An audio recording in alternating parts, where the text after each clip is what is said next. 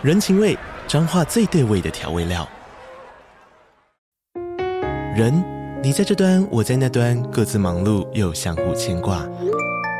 情，街角的吵杂声传递温暖与思念。味，是从每一个转角飘出的乡愁。这里是彰化县政府 Podcast 节目《彰化早咖》，我是主持人内克。从彰化大小事各具特色到旅游攻略，透过轻松有趣的访谈，带着大家走进最在地的早咖。准备好了吗？彰化的故事，我们说给你听。以上为彰化县政府广告。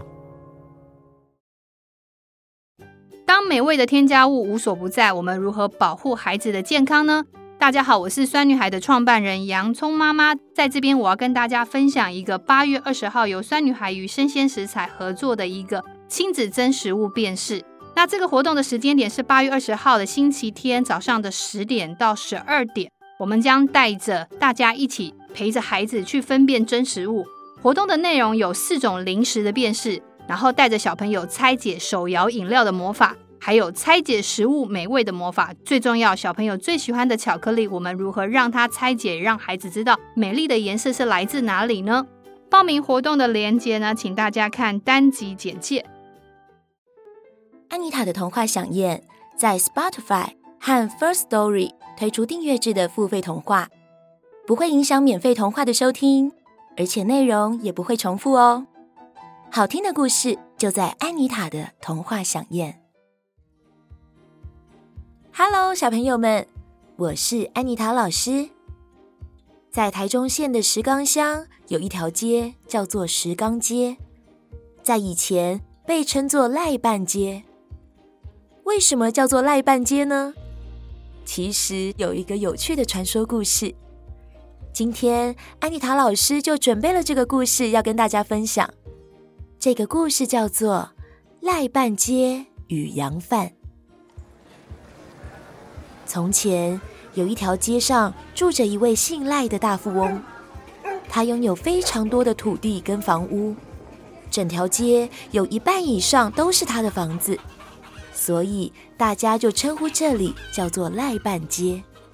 就连这位大富翁，大家也直接都叫他赖半街了。有一天，原本晴朗的天空突然下起倾盆大雨。有一个羊贩子刚好赶着一群羊经过赖半街的家，他急忙地将羊赶到屋檐下避雨。羊群闹哄哄地叫着，羊骚味飘进了赖半街的家。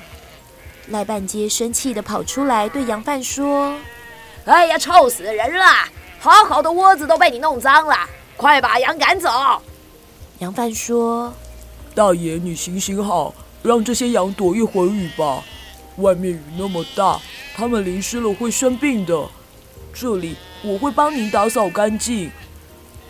赖半街说：“这里我会帮你打扫干净。”哎，不行，我这里又不是猪舍、羊舍，你的羊淋不淋雨跟我有什么关系啊？赶快离开！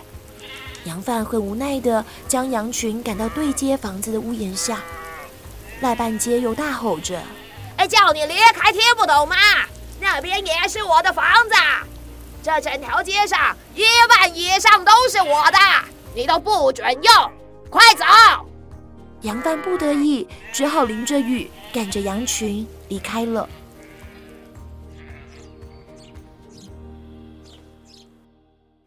过了六七年，有一天，赖半街到乡下去收租金，不小心延迟了行程，眼看着天都黑了。却偏偏来到了荒郊野外，赖半街心里有点害怕，而且收了一天的租金，脚走得又酸又痛。他拼命地四处张望，希望有可以借住的地方。忽然，他看到远方似乎有微弱的灯光，猜想可能有人住在前面的山脚下。赖半街连忙跑过去一看，原来是一间破旧的茅草屋。他敲了敲门，茅草屋的门马上就打开了。一名穿着破旧的男子很客气的问：“请问有什么事吗？”赖办街说：“哎，因为天色晚了，不知道能不能跟你借住一晚。”男子点点头说：“当然可以。一个人走夜路太危险了，我这里很简陋，您不嫌弃就好。男子让赖半街在屋子里唯一的长板凳上坐下，将油灯摆在他身边为他照明，然后进厨房端出一口小锅子说：“我们这乡下地方没什么好东西可以招待，刚好我煮了一锅番薯稀饭，可以暖和身子，您尽量用。”不用客气。赖半截看着碗中番薯多、米粒少的稀饭，心中叹了一口气，想着平时他哪肯吃这种东西，但是走了一天，确实很饿了，他只好将就着端起碗吃了一口。想不到看起来朴实无味的稀饭，现在吃起来却无比甘甜。他一连吃了三大碗，才心满意足地放下碗筷。赖半阶感激地说：“哎，真是太感谢你了！日后您要是有机会到石冈，一定要去找我。哎，我是……”赖半阶还没说出姓名，男子已经微笑着替他接下去说：“您是赖半阶先生吧？”赖半杰既惊讶又得意的说：“哦，哎，你知道我啊？”男子说：“您应该已经不记得了吧？”大概六七年前，一个下着大雨的日子，我曾经赶着一群羊在您的屋檐下躲雨，可是您要我将羊赶走。后来那些羊因为淋雨都生病死掉了，我也赔光了家产，所以才搬到这里来的。赖半阶听了，心里非常惭愧。没想到眼前这个热心诚恳的人，居然曾经被自己害得倾家荡产，而且还这样招待他。赖半街忍不住流下眼泪说：“我真是太惭愧了，居然做了这么大的错事。你不但原谅我，还将帮助我。我发誓以后一定多做善事，帮助别人。”第二天，赖半街将他收来的一大笔租金全部送给好心的羊贩，并不断地和他道谢。从此以后，他不再吝啬小气，热心地帮助穷苦的人，成了远近驰名的大善人。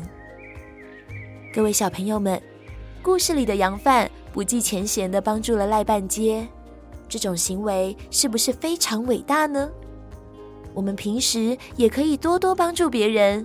等到你需要帮助的时候，才会有人愿意来帮助你哦。